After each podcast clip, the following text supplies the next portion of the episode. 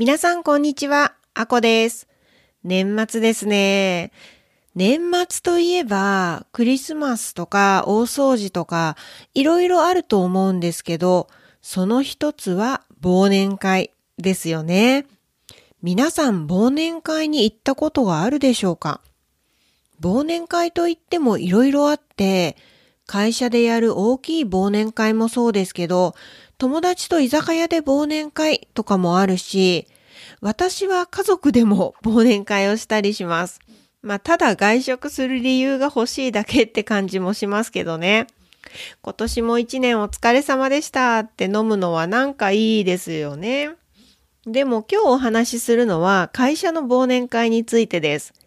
会社の忘年会って言っても、これもまたいろいろなタイプがあると思うんですけど、会社全体のオフィシャルな忘年会とか、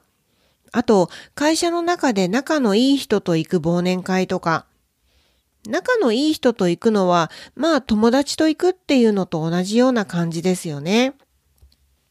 最近コロナが少し落ち着いてきて、今年は忘年会どうするっていう話題がネットでも結構出ています。忘年会どうするというか、そもそも会社でやる忘年会どう思う？あった方がいい？っていうような話題ですね。この忘年会は大抵は仕事が終わった後、居酒屋とかでします。参加費も自分で払うし、労働時間には含まれないし、原則的には自由参加ですね。でも、年末の一番大事な飲み会だし、忘年会はみんなで行こうよみたいな空気もある感じがします。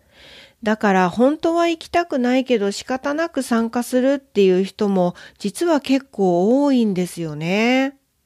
昔は若い女の子の社員が男性上司の隣に座ってお酒を注いであげなきゃいけないとか、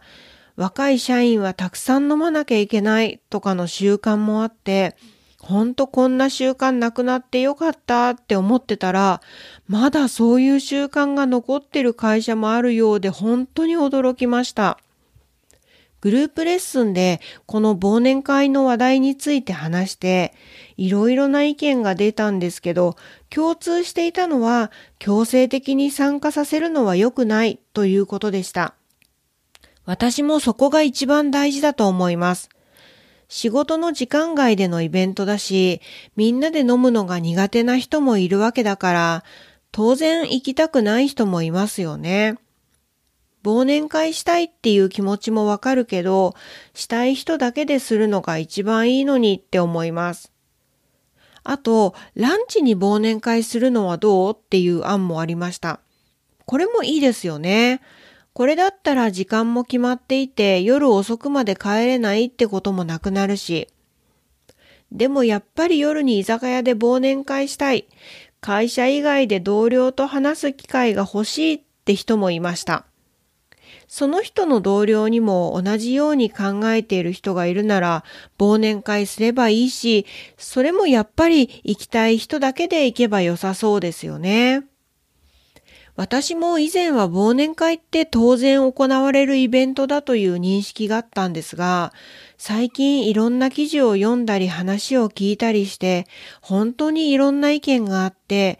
もちろん昔からそういう意見はみんな心の中にあったんだと思うけど、今コロナが落ち着いてきたっていうこのタイミングで一気にネットでもそういうのたくさんいろんな意見が見られるようになって面白いなぁと感じています。ではでは、今日のポッドキャストはこれで終わりです。えー、このポッドキャストのスクリプトはパトレオンの方でシェアしていますので、よかったらそちらもチェックしてみてください。では、今日も最後まで聞いてくれてありがとうございました。